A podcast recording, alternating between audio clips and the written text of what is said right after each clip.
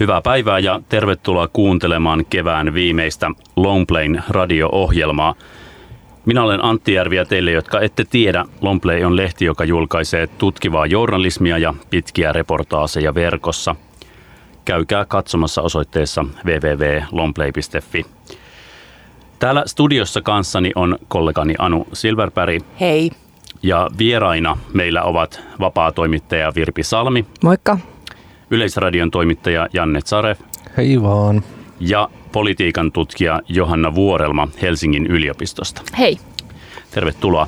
Mediatutkija Anu Koivunen kirjoitti toukokuussa Suomen Kuvalehteen kolumnin, jossa hän toivoi Suomeen journalismia journalismista. Koivusen mukaan journalismin kriittinen seuranta on käymässä harvinaisemmaksi, kun Ylen mediakriittinen pressiklubi-ohjelma loppuu nyt toukokuussa. Me vastaamme kutsuun tällä omalla pienellä tavallamme. Tällä kerralla tarkastelemme sitä, miten media on lukuvuoden aikana onnistunut eri aiheiden käsittelyssä. Äh, mahdollisesti laulamme suvivirren ja annamme journalismille päästötodistuksen. Kaikki yhdessä. Jannet Sarev, sinä kirjoitit viime viikolla Twitteriin tällaisen pienen libreton hallituspuolue sinisen tulevaisuuden suuresta paljastuksesta. Siinä libretossasi puolue huusi, meillä on uutinen ja media myötäili, heillä on uutinen, suuri uutinen. Kyse oli tietysti tiedotustilaisuudesta, jossa puolue paljasti oman lokonsa. Mikä kimmoitti sinut tähän taideteokseen? No, tietysti suuri rakkaus operaa kohtaa ensisijaisesti, mutta tuota, toissijaisena, toissijaisena tuota, taustalla vaikutti se, että on jonkun aikaa seuraillut sellaista – sellaisen käytännön kehittymistä journalismiin, että tuota, kun poliitikko, puolue, joku tällainen taho ilmoittaa, että niin tuota, aiomme kertoa jostain asiasta, niin tuota, tämä itsessään muuttuu uutiseksi. Se uutisoidaan hyvin näkyvästi, että puolue tai poliitikko aikoo pitää tiedotustilaisuuden, aikoo kertoa tulevaisuuden suunnitelmistaan näin ikään siihen ehkä tulee joku spekulatiivinen kommentti oheen, mistähän se mahtaa kertoa. Saattaa kertoa esimerkiksi näistä ja muistetaan kertoa kaikille ihmisille, että katsokaa live-striimi suorana sitten heti kun se alkaa, niin ettei siihen vahingossakaan pääse kukaan toimittaja väliin. Mä ymmärrän sen, että tässä tavallaan, niin totta kai politiikan tekijät rakastaa tällaista tilannetta, koska he saa niin kuin pienehköllekin uutiselle, niin kuin vaikka tuota uuden logon julkaisemiselle – huomattavasti näkyvyyttä. Mä ymmärrän, että medioissa tästä tilanteesta tykätään, koska saadaan huomattava määrä pienestäkin uutisesta sisältöä koko päiväksi hyvällä sekällä kahdellekin päivälle. Että ainoa, joka siinä tavallaan kärsi, on tietysti yleisö, jolta koko ajan hämärretään sitä, mikä on oikeasti tärkeä ja iso uutinen ja mikä sitten ei. Onko teillä viisaat vieraat näkemys siitä, että milloin tämmöinen on alkanut, tämmöinen ilmiö ja, ja miksi? Muistatteko ensimmäistä kertaa? Mä olisin vielä kysynyt, että paljonkohan ne meinaa, että ne sai, sai tälle live-streamille katsojia. Joku Hesari jollekin sinisten tiedotustilaisuudelle. Ei ehkä tuhansista puhuta varmaankaan, mutta... Mutta siis toi sisällön massahan on myöskin tavallaan niin kuin koko ajan median tällaista tavallaan työnäytettä, että meillä päivittyy koko ajan ja ollaan mm. tosi ajan hermolla, että vaikka niitä ei hirveästi lukijoita yksittäisellä jutulla olisikaan, niin sen olemassaololla on silti niin kuin tavallaan medialle oma arvonsa. Sä kun nimesit on niin kuin ilmiöksi, niin muistatko sä, että milloin sä oot ajatellut, että milloin tämä on alkanut? Milloin sä oot huomannut sen? No äh, mä luulen, että tässä aika isossa osassa oli tota noin niin, äh, silloin ennen perussuomalaisten hajoamista niin puoluevirkailija Matti Putkonen, joka tota, erittäin taitavasti teki näitä työmiehen tuumaustunteja, joihin tota, noin, niin kutsu kaikki tiedotusvälineet paikalle, koska heillä oli joku uutinen kerrottavana, mikä milloinkin, usein ihan oikea uutinen. Mutta kun tämä tehtiin tällä tavalla live-striimaamalla, niin ensin Matti Putkonen luki kaiken mahdollisen muun puoluepropagandan, joka striimattiin tietysti sellaisenaan myös ennen kuin viimein päästiin sinne uutiseen asti. Ja tota, mä luulen, että se oli aika perussuomalaisten puoluetoimisto ennen hajoamista on tässä varmaan ollut tätä käytäntöä aika voimakkaasti muokkaamassa. Niin se on vaan fiilis mulle. Putkonenhan itsekin käyttänyt tästä kielikuvaa siitä, millä tavalla he houkuttelevat toimittajia paikalle. Se on joku tällainen kalastukseen liittyvä joku viehe-tyyppinen, että millä saadaan toimittajat paikalle ikään kuin vähän sillain ehkä just narutettua, että, että mikä tahansa kysymys voi olla sellainen, millä, millä saadaan houkuteltua. Mutta kyllä mä ajattelisin niin, että ehkä laajempi ilmiö liittyy kuitenkin siihen, että uutiset tai journalismi on siirtynyt verkkoon ja sitä kautta sellainen jotenkin siellä on vähän eri logiikkaa, että millä haetaan. Että, että se, että saadaan paljon klikkauksia ja saadaan useampia juttuja päivän aikana aina, aina jotenkin rakennetaan sen ympärille tällaista spektaakkelia, niin eihän tällainen olisi ollut mahdollista silloin, kun meillä oli, meillä oli printtimedia ja, ja olisi jotenkin seuraavana päivänä ikään kuin tehty tämä ja seuraavana ja sitten ehkä, ehkä niin kuin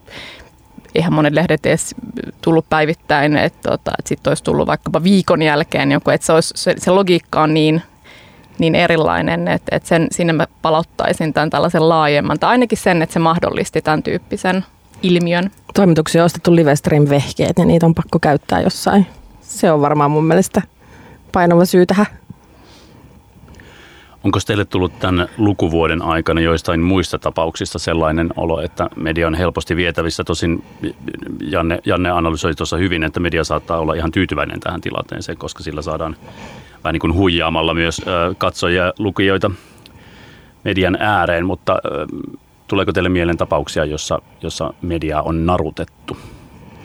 Mulle tuli tästä äskeisestä vielä mieleen, siis Hesarihan selitti tätä Hesarin politiikan toimituskolumnissaan, että, että että he tiesi, että siniset vedättää ja itse asiassa kaikki tiesi, että siniset vedättää. Silti siinä meni hirveä määrä porukkaa ja mekin mentiin, koska sitten me mentiin. Tavallaan, että se selitettiin hassulla tavalla, että käytäntö on nykyään tämmöinen ja näin me tehdään, mutta ei siinä tavalla oltu perusteltu sitä millään sit oikeastaan sen kummemmalla tavalla, että miksi täytyy myöntää, että me myös Longplayn toimituksessa katsoimme tätä tiedotustilaisuutta. Katsoitteko? Ja, ja Hanna Nikkonen arvasi etukäteen, että se on logo. Niin. Ja se, mikä siitä jäi mieleen, oli tämä paradoksi, mikä se oli? Arvo. Uudistusmielinen konservatiivipuolue. Aivan, uudistusmielinen konservatiivipuolue. Ja se siis on nyt sinällään, syöpynyt päähäni. Ja siis sinällään totta kai äh, kyseessä on kuitenkin siniset on edelleen hallituspuolue. Jos ne ilmoittaa, että heillä on tiedotettavaa, mm. niin totta kai kaikkien itseään kunnioittavien medioiden toimittaja on siellä paikalla, koska siellä kuuluu olla siis ihan oikeasti se on toimittajien työtä olla siellä paikalla siltä varalta, että sieltä tulee jotain aitoa uutista. Mutta tosiaan tilanne on internetin myötä muuttunut sillä tapaa, että kun aiemmin ajatus oli, että tiedotustilaisuuteen mennään ja sen jälkeen kirjoitetaan siitä, mikä siellä on olennaista, oli olennaisinta, niin tuota, nykyisellään tosiaan kerrotaan jo etukäteen, että nyt tulee muuten Juman kautta nyt muuten tulee. Ja sitten katsotaan jälkikäteen, että tuliko. Puolueen siis sinisten kannalta tämä on aika, aika kiinnostava kysymys, koska tämähän ei ollut strategisesti kauhean tehokas tapa nostaa puolueen profiilia. Et jos ajatellaan, että se sellainen odotusarvo, mitä siihen tiedotustilaisuuteen liittyy, niin se, sehän kääntyi sinisten tappioksi. Että siellä ei todella sillä puolueella ei ole mitään linjaa tai ohjelmaa esitellä, että se kaikki jotenkin kiteytyykin siihen logoon ja sen, sen tällaisen teatraaliseen julkistamiseen. Et siinä mielessä ikään kuin siniset tuotti sitä tarinaa joka heistä tai siitä puolueesta on jo olemassa, niin ne tuotti sitä, sitä itse tällä, tällä tiedotustilaisuudella ja siinä oli sillä tavalla vähän sellainen karnevalistinen jotenkin sellainen luenta siitä, että, että ikään kuin puolue itsekin karnevalo, karnevalisoisi itseään. Et, et siinä mielessä me jäi miettimään, että onko niin, että siellä on luettu väärin sitten kuitenkin se, että millä tavalla mediaa kannattaa käyttää jotenkin politiikan tai oman poliittisen viestin kanavoinnissa mahdollisimman tehokkaasti ja niin, että sitten se toisi lisää kannatusta tälle puolueelle. Mutta tota, tämähän tavallaan niin kuin, äh, varmasti näet saattoi olla virhearviointi siinä mielessä silloin, jos oletetaan, että kaikki ihmiset myös katsoivat ne uutiset ja lukivat ne uutiset, jotka sieltä jutusta loppujen lopuksi tehtiin. Mutta mä epäilen, että on aika paljon sellaisia ihmisiä, joille otti silmään niin kuin vahvasti se, että siniset kertoo nyt jostain tärkeästä, mutta välttämättä eivät sitten kiinnostuneet seuraamaan, mitä hän se on. Ja voi hyvinkin olla, että niin kun siitä jää vaan se epämääräinen muistijälki takaraivoon, että niin siniset silloin kertoi jostain tärkeästä. Että nehän on silleen niin kuin to, iso toimija, että niillähän oli niin kuin iso tiedotustilaisuus ja, ja kaikkea, mihin kaikki meni. näkyvyyttä. Niin. Kerrankin ihan, ihan par excellence. Niin. Tässä mekin kymmenen minuuttia ollaan siitä puhuttu. Niin. Mm-hmm. no niin, eteenpäin. eteenpäin Mutta mä sanon ihan nopeasti vielä sen verran, että siinähän toimittajat teki hyvää työtä monet, että kirjoittivat siitä jälkikäteen nimenomaan tällaista niin kuin sekä puoluetta että omaakin toimintaansa ironisesti käsittelevää juttua, että tämä nyt oli sitten se tosi suuri paljastus. Kyllä. Mutta olettaen taas, ja ainoastaan, olettaen taas, että kaikki ei lukenut näitä ironisia juttuja, niin saattaa olla myös, että tämä oli siitä huolimatta hyvää julkisuuden hallintaa. Nyt kun tässä politiikan maailmassa ollaan, niin olisin oikeastaan halunnut kysyä teiltä vähän tuosta ä, alkuvuodesta. Meillä tammikuussa vuosi alkoi sillä, että käytiin presidentinvaalien ensimmäinen kierros ja, ja Sauli Niinistö meni suoraan läpi. Öm, mitä mieltä te olette, että ö, ei nyt välttämättä meillä olisi uusi Kekkonen, mutta suhtautuuko media, media Sauliin liian lepsusti? Onko, onko hänessä mitään... Ö, Onko hänessä mitään kritisoitavaa? Huomaa, miten käytit sanaa Sauli, etkä Niinistö. Meidän Toi on Koko kansan. Toi on, osa, toi on osa nimenomaan sitä suhtautumista Niinistöön, että hänestä on tällä tavalla jotenkin hiljalleen ja vähän ehkä, ehkä sillain vahingossakin tullut tällainen kansakunnan isä, joka on Sauli tai Sale. Ja, ja sitten on, on, on jotenkin se tapa hänestä puhua on, on hyvin tällainen tuttavallinen ja hyvin lämmin. Ja kyllä mä olin itse analysoin niitä presidentin vaaleja Ylelle esimerkiksi ja, ja parille muullekin medialle. Ja kyllä mä itse kiinnitin huomiota siihen, että läpi sen syksyn ja myös sit silloin tammikuussa, niin media käsitteli ja analysoi ja tulkitsi Niinistöä hyvin suopeasti. Siellä ei tartuttu samalla tavalla ärhäkästi niihin Niinistön avauksiin. Siellä oli sellaisia kysymyksiä, joita olisi voinut sit vielä, vielä kriittisemmin ja, ja jotenkin terävämmin tentata ja haastaa, mutta sitten siinä oli niin selkeästi se asetelma, että Niinistö puhuu ja sitten muita haastetaan. Ja sitten tie, tietenkin siellä tuli vielä niin, että oli muutamia ehdokkaita, joita haastettiin sit erityisen ärhäkästi ja, ja jopa joiden jotenkin oikeutusta olla mukana niissä vaaleissa, niin, niin sitä kyseenalaistettiin mediassa. Että et siellä tuli esimerkiksi Haataisen kohdalla useampikin toimittaja kysyi, että, että miksi hän on näissä vaaleissa, että hänen ei kuuluisi olla täällä. Mikä on siis kriteeristö, joka, joka määrää sen? Eli oli olemassa joku tällainen äh, ikään kuin ääneen sanomaton kriteeristö, joka määrää, että kuka voi yleensäkään olla siellä. Semmoinen toinen Sauli Niinistön kaltainen. Joo, just näin, että et haetaan ikään kuin sinne sellaista jotain, mitä hän edustaa. Ja kyllähän se näkyy esimerkiksi siinä, miten Haavisto, hänen profiili on siirtynyt enemmän siihen suuntaan. Että ehkä Haavisto Mm. on tullut ja Niinistö molemmat toisiaan kohti enemmän kuin mitä katsotaan sitten 2012 vaaleissa. Tosin millään tapaa kiistämättä tämän niin kuin kritiikin aiheellisuutta siihen, miten Niinistöön suhtaudutaan, niin tietty, tietyllä tapaa huvittuneena seurasin itse myös sitä, että kun Suomesta löytyy yksi poliitikko, johon suomalaisista valtaosa yli puolueen rajojen suhtautuu sillä tavalla, että "Nää, se on hoitanut hommansa ihan hyvin. Oikeastaan se voi jatkaa duunissaan, että mä en vihaa sitä, että sitä ei tarvitse vaihtaa. Niin mediassa aletaan puhua, että no nyt ollaan Pohjois-Koreassa ja että Putinkin saa vähemmän kannatusta ja näin, että tietyllä tapaa Kyllähän teknisesti ottaen voi olla myös tilanne, että meillä on poliitikko, joka on tärkeässä tehtävässä ja se on vaan hoitanut duuninsa kansalaisten mielestä hyvin, että ei ole mitään syytä vaihtaa sitä nyt.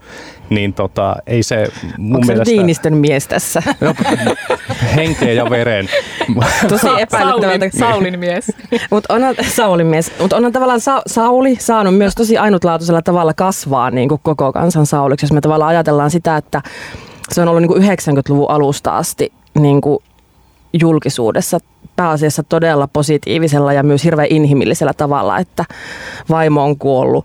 Sitten sen jälkeen hänestä on tullut kokoomuksen todella rakastettu puheenjohtaja. Tavallaan samaan aikaan kokoomus on kasvanut valtavaksi puolueeksi ja sitten sit hän on niin kuin ollut pidetty ministeri ja, ja tsunamissa ja, ja niin kuin samaan aikaan ollut jotenkin kauhean inhimillinen, mutta sitten kauhean sitten muuttunut siinä pikkuhiljaa sellaiseksi valtiomieheksi, että ihanaa. Sen takia Jannekin varmaan siitä tykkää. Janne, joo, Janne on mennyt tähän nyt. Kyllä mä tota noin, niin, jonkinlaisen fasinoitumisen joudun myöntämään tähän tota noin, niin, Sauli Niinistön hahmoon, en mä siitä mihinkään pääse. Niin politiikka, sehän on hirveän tarinallista, että, että nämä politiikan toimijat, niin ne monesti heidän ominaisuudet ja heidän toiminta rakennetaan tarinan muotoon. Ja mä itse tutkin just tällaista politi- politiikan tarinallisuutta. Ja Sauli Niinistön kohdalla tämä tarinallisuus, mihin Virpikin viittasi, niin se on hyvin vahva. Ja siellä on tietty tällainen tällainen, äh, mä kutsun sitä sellainen, kun se on romanttinen tarina, jossa, jossa äh, tällainen vaikeuksia kohtaava, niin kuin henkilökohtaisella tasolla vaikeuksia kohtaava sankari sitten kuitenkin nousee jotenkin niistä vaikeuksista huolimatta voittoon ja, ja sitten ottaa kansalaisten jotenkin, tai avaa, avaa niin kuin, ottaa kansalaiset haltuunsa jollain tällaisella aika poikkeuksellisella persoonalla ja, ja siinä on paljon sellaisia elementtejä, jotka nimenomaan aina mainitaan osana sitä Niinistön kasvua koko kansan presidentiksi. Janne, olenko ymmärtänyt oikein, että jos presidentin vaaleista vielä puhutaan, että sinulla on jäänyt mietityttämään myös se, että miten ähm, Matti Vanhasta käsiteltiin tuossa? Joo, kyllä mä sitä pohdin kovastikin. Siis tota noin niin, poliittinen muisti tuntuu olevan varsin lyhyt. Siis Matti Vanhanenhan niin kuin joutui jättämään, joutui jättämään tota pääministerin tehtävät keskellä tällaista niin kuin massiivista korruptioskandaalia, ja tota, josta annettiin vankeustuomioitakin. Ja tota, hän, silloin kun hän lähti, puhuttiin epämääräisesti jalkavaivoista ja tota, no, niin siihen ei tullut mitään kunnollista selitystä eikä sitä tavallaan niin kuin avattu lopullisesti hänen rooliaan näissä tota, noin, niin, vaalirahoituskuvioissa oikein missään vaiheessa. Oikein missään vaiheessa ei lopullisesti selvinnyt se, että niin, äh, kun tarina esimerkiksi siitä, että miten paljon hän tiesi omista vaalirahoittajistaan, niin tuota, muuttu koko ajan. Siihen ei oikein lopullista totuutta tullut silloin aikanaan. Ja hän joutui siirtymään kokonaan politiikasta syrjään perheyritysten liittoon sitten turvaan muutamaksi vuodeksi, niin ei niitä vuosia kovin montaa tarvittu, että hän voi istua uudestaan, tota noin, niin, tulla politiikkaan niin kuin pääministeripuolueen presidenttiehdokkaaksi, eikä tätä problematiikkaa nosteta millään tavalla käytännössä esiin. En ainakaan itse huomannut. Niin mun mielestä tämä on jotenkin aika huolestuttavaa. Esimerkiksi en nyt sano siis tietenkään, että niin Matti Vanhanen ilman muuta olisi johonkin syyllistynyt tai tällä tapaa, mutta se, että tämä problematiikka ei presidentin tasoiseen virkaan niin kuin hakeutuessa edes nouse esiin millään tavalla, niin mun mielestä kertoo jotain tosi huolestuttavaa tavallaan tällaisen poliittisen muistin Ehkä meidän presidentti-instituutiosta kertoo jotain huolestuttavaa. Se on totta. Jatketaan keskustelua aivan hetken kuluttua.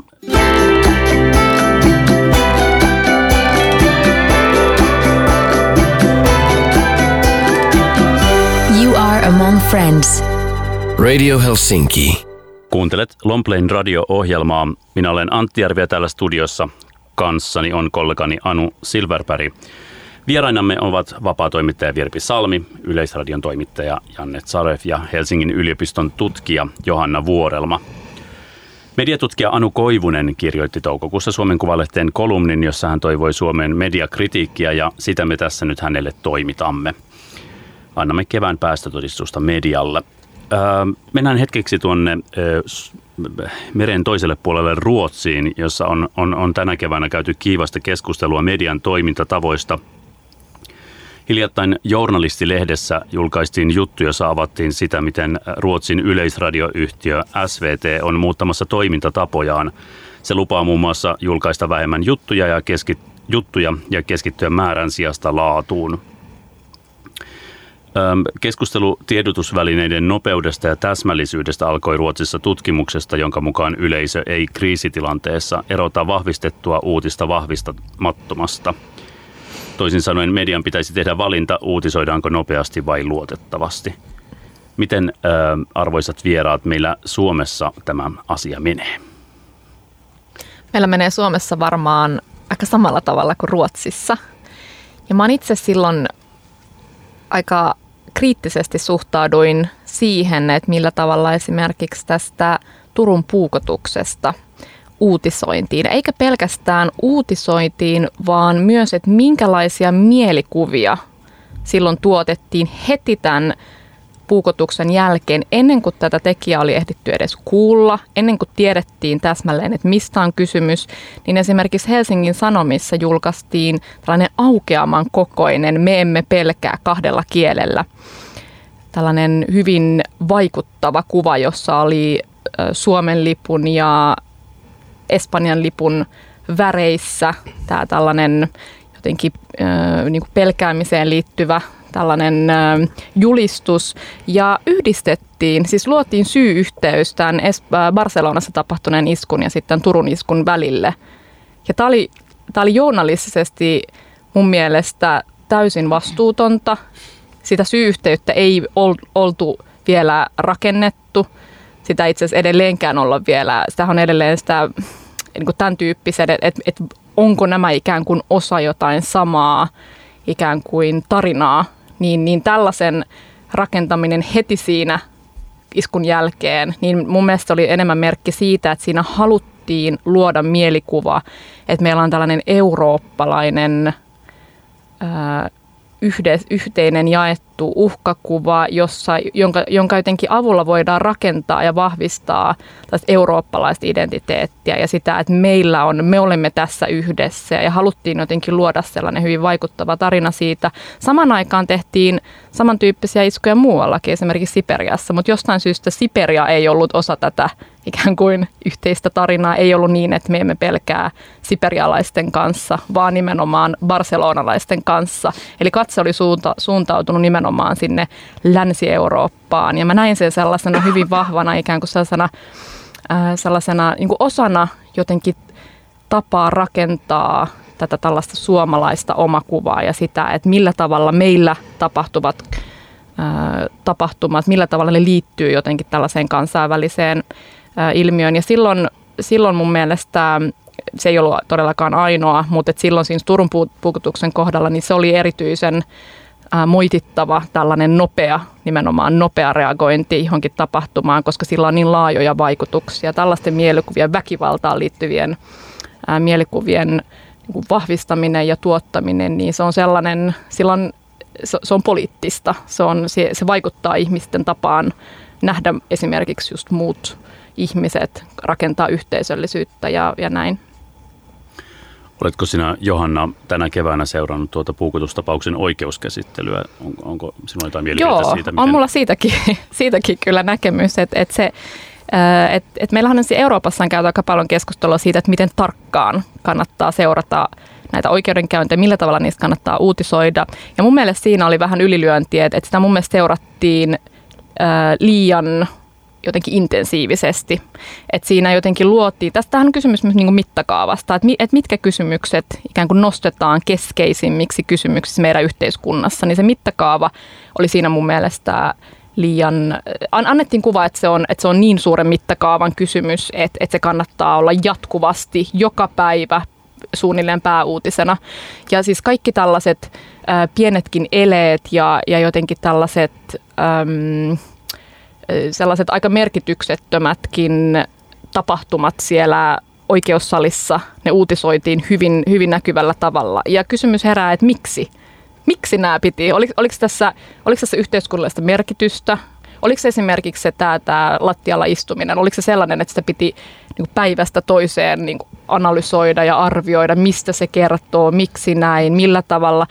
Et siinä mun mielestä, jos me ajatellaan esimerkiksi väkivaltatekoja Suomessa, tai me ajatellaan sitä, että minkälaisia uhkia Suomeen kohdistuu, niin tämä kyseinen tekohan on hyvin pieni osa siitä, mitä meillä, minkälaista väkivaltaa meillä Suomessa on. Mutta uutisoinnin perusteella voisi ajatella, että se on yksi suurimmista. Että tämä on ikään kuin se, mikä, mitä meillä tällä hetkellä, mikä on se, mikä on, on, on suurin uhka ja meidän pitää keskittää tällainen huomio siihen. Et mä näkisin siinä, että, että siinä olisi ollut mieluummin niin, että olisi panostettu laatuun, eli oltaisiin tehty vähemmän juttuja, mutta laadukkaammin taustotettuja ja ehkä ollut siinä kanssa vertailevaa kontekstia sit muihin, muihin maihin ja näin.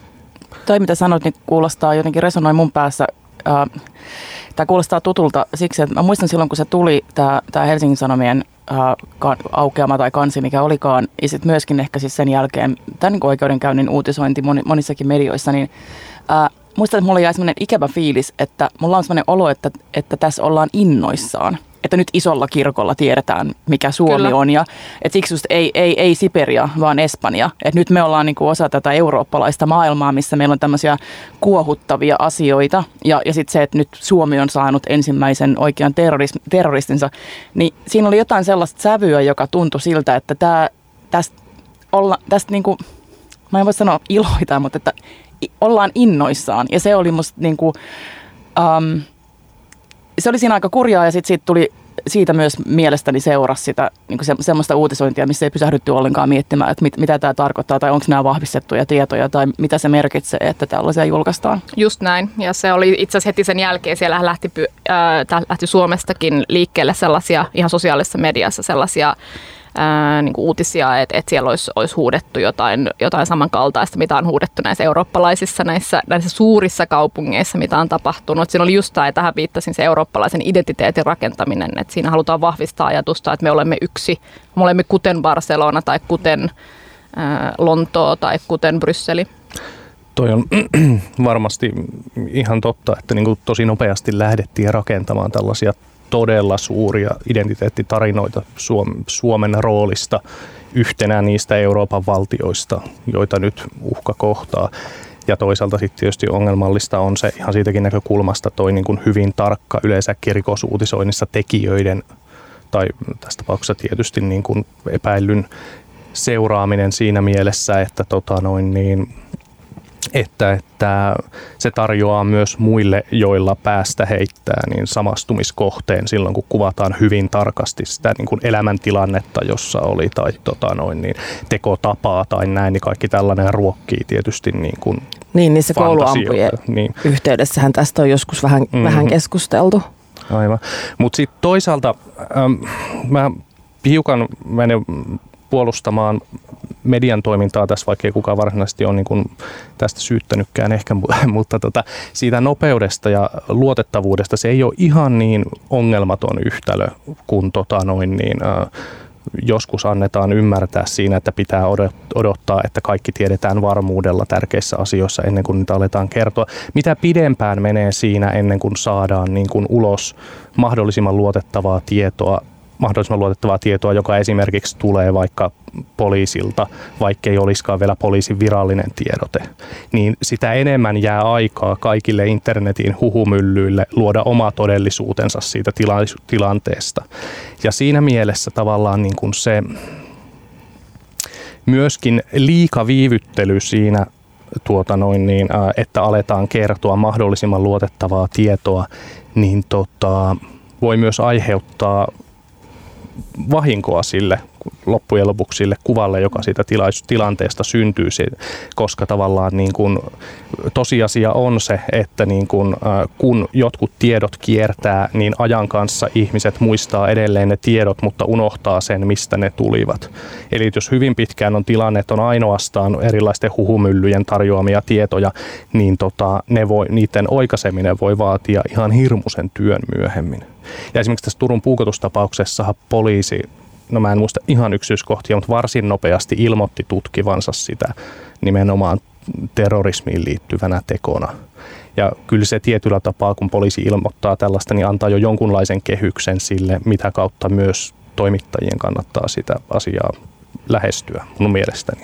Mä ajattelisin sillä, että nopeus on kuitenkin uutistyössä niin jotenkin keskeinen arvo, vähän vaikea kuvitella, että mediat oikeasti sitoutus hidastamaan jotenkin uutisointia, että se kuulostaisi musta hullulta. Että ehkä enemmän ajattelisin sitä, että toimittajien pitäisi jotenkin pysytellä housuissaan niin kuin kaikenlaisen niin kuin tulkitsemisen ja näkökulmien esittämisen kanssa. Että mulle tulee klassisena esimerkkinä Aamulehden kolumni Norjan siitä sarjamurhaajan naiskipeydestä – tavallaan, että et tällaiset voisi tavallaan jättää, että et toimittajat ottaa tosi helposti sellaisen niin kuin, psykologin tai sosiologin niin kuin, statuksen siinä ja rupeaa niin kuin vetämään hirveän syvälle meneviä johtopäätöksiä jostain yhteiskunnan tilasta niin kuin seuraavan päivän lehteen. Että tämmöisessä pitäisi mun mielestä olla tosi tarkka, että kerrotaan mitä tiedetään ja korjataan niitä, mutta ei ruveta esittämään tavallaan niitä tulkintoja, mitä tavallaan tämä Espanjan vertauskin tietyllä tavalla oli ja sitten vielä ehkä hämää, hämäävämpänä, koska se ei ole ollut edes kenenkään kolumni, vaan se on niin kuin,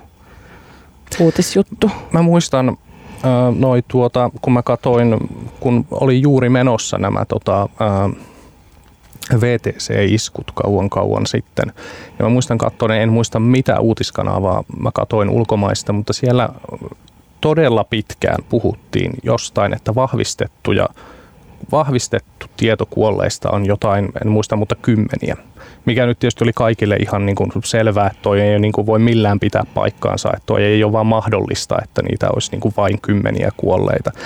Ja tota, noin, niin se tuntui, mä pitkään naureskelin sitä tavallaan, että tota, mitä järkeä tuossa mutta jossain vaiheessa aloin sitten tota, noin, niin, pohtia myöskin sitä, että tavallaan niin, että kyllähän niin kun, jos se on se vahvistettu tieto, niin kerrotaan sitten se, ja jos se kerran on ilmiselvää kaikille, että niitä täytyy olla enemmän, niin ei toimittajan tarvitse sillä enää spekuloida, kun se kerran on ilmiselvää. Ja tota, siinä mielessä siinä on oma arvonsa myös siinä ajatuksessa, että kerrotaan mahdollisimman nopeasti, mutta ainoastaan se, mikä tiedetään niin kuin kohtuullisen varmasti. Ehkä tota noin niin, enemmän pitäisi uskaltaa kertoa, että tätä emme vielä tiedä, mutta ei sitä tiedä kukaan muukaan. Mm. Et tota, et jos joku väittää tietävänsä, niin se valehtelee. Mm.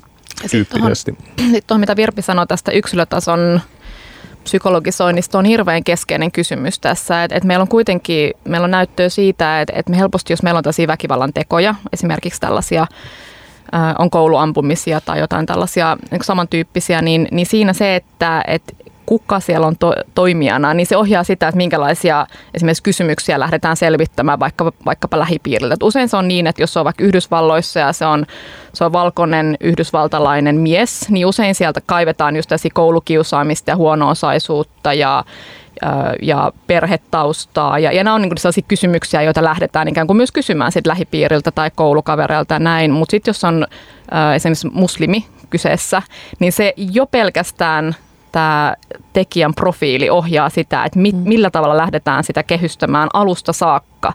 Ja tämä on hirveän merkittävä, koska se, se tavallaan, ja se oli näkyy myös tässä Norjan tapauksessa, että se heti ikään kuin ennen kuin tiedettiin mitä on tapahtunut, niin oli olemassa tavallaan niin kuin kaksi eri tulkintaa jo, jo valmiina, että et, et ahaa, kyseessä onkin varmaan itse asiassa tällaista islamilaista terrorismia ja se liittyy tähän näin. Ja sitten kun saatiin tietää tekijä, niin sitten olikin... Koulukiusaaja. Niin, mm. niin kiusattu. Kiusattu. Ki- koulukiusattu, joo.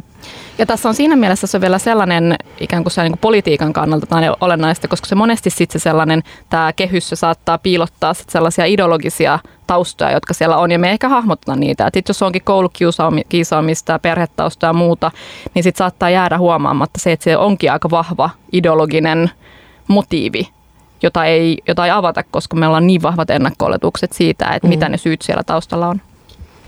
Hyvä. Jatketaan keskustelua aivan hetken kuluttua.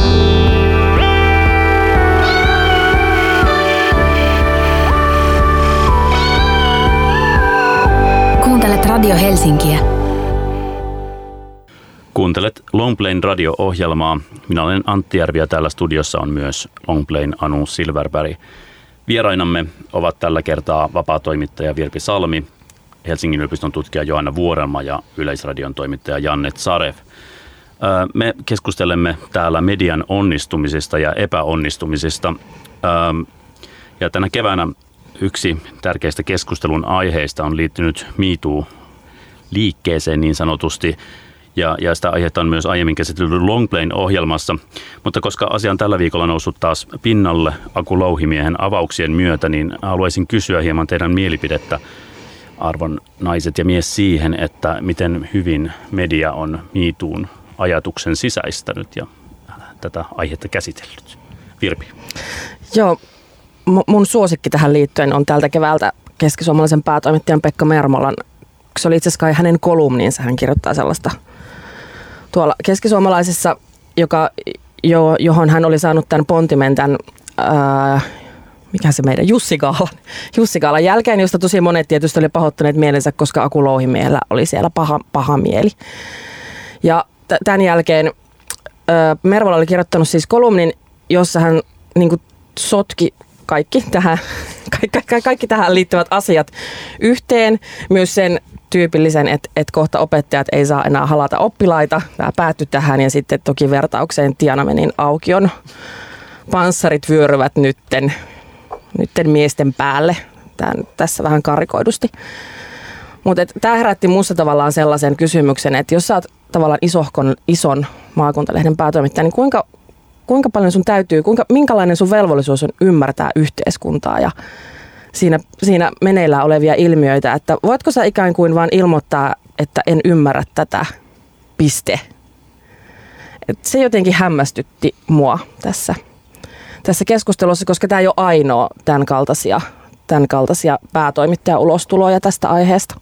Tässä on ehkä muutenkin tota, noin, niin, tämän MeToon tiimoilta media Suomessa on ehkä niin kuin, uutisointi on ehkä onnistunut hyvin sanoisin, mutta tuota mielipiteen muodostus huonosti, että kolumnit on ollut aika kammottavia, vaikka uutisointi suurelta osin on mun mielestä ollut ihan niin kuin kohtuullisen niin kuin mielekästä. Oikeastaan ainoa tämmöinen iso ylilyönti, mikä ihan uutisoinnissa on tapahtunut, oli mun mielestä se tota, Aino Triptyykki keissi, jossa siis tota, noin niin, äh, kirjoitti hetkinen Ateneumin johtaja. Susanna Pettersson. Joo, kirjoitti, että vuosien mittaan, että kaikenlaista keskustelua taiteen sisällöistä on käyty vuosien mittaan. On esimerkiksi tullut silloin tällöin py- huomi pyyntöjä, että toi Aino Triptyykki pitäisi ottaa pois seinästä. Tämä nostettiin otsikolla, nyt Aino Triptyykki joutui miituun hampaisiin ja hyvin nopeasti Helsingin Sanomia myöten kirjoiteltiin siitä, että seuraavaksi varmaan kielletään Kalevala, kun tota noin niin, mm, niin ei oikeastaan ollut syytä olettaa, että näin olisi käymässä. Että tota, oletus tuntuu olevan tosi vahvana niin kuin monella toimittajalla, että niin keskeisintä tässä miituu koko liikehdinnässä on se, että milloin se menee liian pitkälle. Kai se nyt menee liian pitkälle, että eihän nyt voi olla niin, että olisi tämmöinen iso liike, joka ei menisi liian pitkälle että menkää nyt liian pitkälle jouko. Niin sitten tähän liittyy vielä niin kuin, äh, paljon tunteita ja sitten naisia. Joo. Tuossa toi, toi, Vir, toi Virpi mainitsema tällainen en ymmärrä retoriikka, sehän on aika tyypillistä vallankäytön retoriikkaa, että et jollain tapaa Nimenomaan. pyritään niin mustamaalaamaan tämä tää toinen puoli jotenkin epäymmärrettävänä ja, ja jollain tapaa ehkä irrationaalisenakin ja, ja kuohuvana voimana. Ja sitä käytetään tosi monissa eri eri tilanteissa. Se on, se on usein just niin, että et varsinkin, että jos, jos marginaalista tulee kannanottoja, niin niitä ei ymmärretä. Ja yleensähän ihmiset pyrkii nimenomaan esiintymään sellaisina, että ne ymmärtää ja ne ymmärtää laajasti y- yhteiskuntaa ja maailmaa. Mutta tässä kysymyksessä monessa on just, että et, et, niin ollaan ylpeitä siitä, Juuri että näin. ei ymmärretä. Juuri näin, koska ainoa, joka tässä oli, niin ei ymmärrä ja on tunteidensa vallassa, on tämä päätoimittajamies. Kyllä. Et, joka on tavallaan se, mistä sit syytetään, että tunteelliset naiset tässä nyt jotenkin sekoilee. Kyllä. Mut niin se on itse asiassa hän, joka Se on sellainen rationaalisuuden ja jonkin tunteellisuuden ikään kuin, niin kuin uudelleen jotenkin, tai se määrittelyä Hän siinä, että jotenkin rationaalinen sen, ihminen ei ymmärrä tällaista kuohuvaa, vaikka tosiasiassa siinä tämä asetelma on päinvastoin. Niin se on kiinnostavaa ihan yleisestikin ottaen tällainen niin kuin ero tällaisen tota, pääkirjoitus, kolumnimateriaalin ja sitten oikean journalismin niin kuin uutisten välillä on yleensä juuri se, että tota, jos sä mietit jotain asiaa ja otat siitä selvää, sä voit tehdä uutisen. Jos sä mietit jotain asiaa, etkä vaivaudu ottamaan selvää, sä voit tehdä kolumnin. Uutinen, kolumni on lähtökohtaisesti uutinen, johon ei ole tehty journalistista työtä syystä se, tai se on toisesta. Kyllä ihan, se on ihan kauheata kyllä. Itse ajattelisin niin, että kun eihän kolumni, jos, jos kolumni ajatellaan niin kuin mielipidekirjoituksena, joka vielä siis jotain tarvitsee perustella, että se on vaan sillä, että, että t- tätä mieltä olen, niin siis miksi sellaisia edes julkaistaan? Eihän siinä ole niin mitään järkeä niin kuin journalistisena genrenä. Ja kyllähän niin kuin mielipidekin pitää perustella jollain muulla kuin sillä, että se on ihan ikioma ja perustuu minun tunteeseeni. Tässä mun pitää antaa kyllä kiitosta Sara Rikatellille, Ylen toimittajalle liittyen Me Too analyysi tai, tai pohjatyöhön ja, ja tutkivaan journalismiin, että, että hän on tehnyt kyllä mun mielestä ihan niin kuin poikkeuksellisen hienoa työtä tässä tämän aiheen perkaamisessa ja, ja tota, hän on, hän on niin kuin sanotaan näin, että hän on nostanut tätä Me Too-journalismin tasoa todella korkealle. Ja, ja tässähän kun jouduttiin odottaa aika pitkään, että, että tulee tällainen perusteellinen ää, niin kuin tutkiva juttu liittyen, liittyen näihin kysymyksiin. Nyt kun tähän moodiin pääsimme, niin haluaisinkin kysyä teiltä, missä media on onnistunut tänä lukuvuonna. Janne Sarov, Sarev, aloitetaan vaikka sinusta. Toi on muuten yksi erittäin hyvä maininta siitä onnistumisesta, tämä tota, Me Too näiltä osin, mitä Yle, Ylellä sitä nimenomaan tehtiin ja nimenomaan Sara Rigatelli teki. Nimenomaan ei menty liian pitkälle, vaan oikeasti tehtiin juttuja, joissa esitettiin todella vakuuttava, että sanoisin jopa niin kuin murskaava todistusaineisto, eikä sitten ketään, joka nimi on tullut julkisuuteen, ole oikeastaan millään merkittävällä tavalla niin kuin edes yrittänyt kiistää tapahtumia, ehkä niiden tulkinnan sillä tapaa, että, tota, no, että se oli sellaista aikaa ja näin, mutta itse tapahtumia, jotka on tuotu julkisuuteen, niin muistaakseni kukaan on varsinaisesti yrittänyt edes kiistää olennaisilta osiltaan, että nyt olisi tapahtunut. Toinen, mistä itse antaisin kiitoksia, on sitten tuota, no, yllätys, yllätys Ylelle sekin, tuota, noin, niin, äh, noin, tuota, äh, tuota, äh, Tiina äh, Merikannon tekemät jutut tuota noin, niin, näistä tota noin, niin, sote-asioista, jotka on äh, olleet erittäin hyödyllisiä, informatiivisia ainakin minulle juuri siinä mielessä, että niissä on laajasti lähestytty sotea, ei sen kautta, että mitä nyt on päätytty, päätetty, koska siitä nyt tippuu koko ajan kärryiltä, vaan sen kautta, mitä me ei vielä tiedetä, mutta meidän pitäisi tietää, kun me kerran se lysti maksetaan ja se vaikuttaa aika ratkaisevasti meidän tulevaan terveydenhuoltoon. Ne on ollut mun mielestä niin kuin sellaisia sotepalveluiden käyttäjänä ja journalismin yleisön edustajana sellaista niin kuin erittäin hyvin minua palvelleita juttuja. Suuret kiitokset niistä. Joo, aamen. Entäs Virpi Salmi, mitä sinulle tulee Mä tietenkin freelancerina, kaikki mediat tekee mun mielestä hirveän hyvääkin työtä. En halua haukkua ketään erityisesti. Mutta ei. Joo, siis mä, mulle tuli siis ihan nyt viimeisimpänä mieleen Suomen Kuvalehden juttu toissa viikolta. Vappu Kaarenoja ja Aurora Rämön erittäin ansiokas juttu kulttuurisesta omimisesta, jolla on hieno kansi otsikkolehes, jossa lukee, jota mä en nyt muista. Mutta siis se, se selittää mun, mun mielestä todella hienosti tämän tavallaan, niin kuin selittää hyvin perusteellisesti monia kysymyksiä, joita ihan varmasti kaikille ihmisille on tämän kulttuurisen omimiskeskustelun myötä herännyt. Se oli musta ansiokas. Miten Johanna Vuorelma?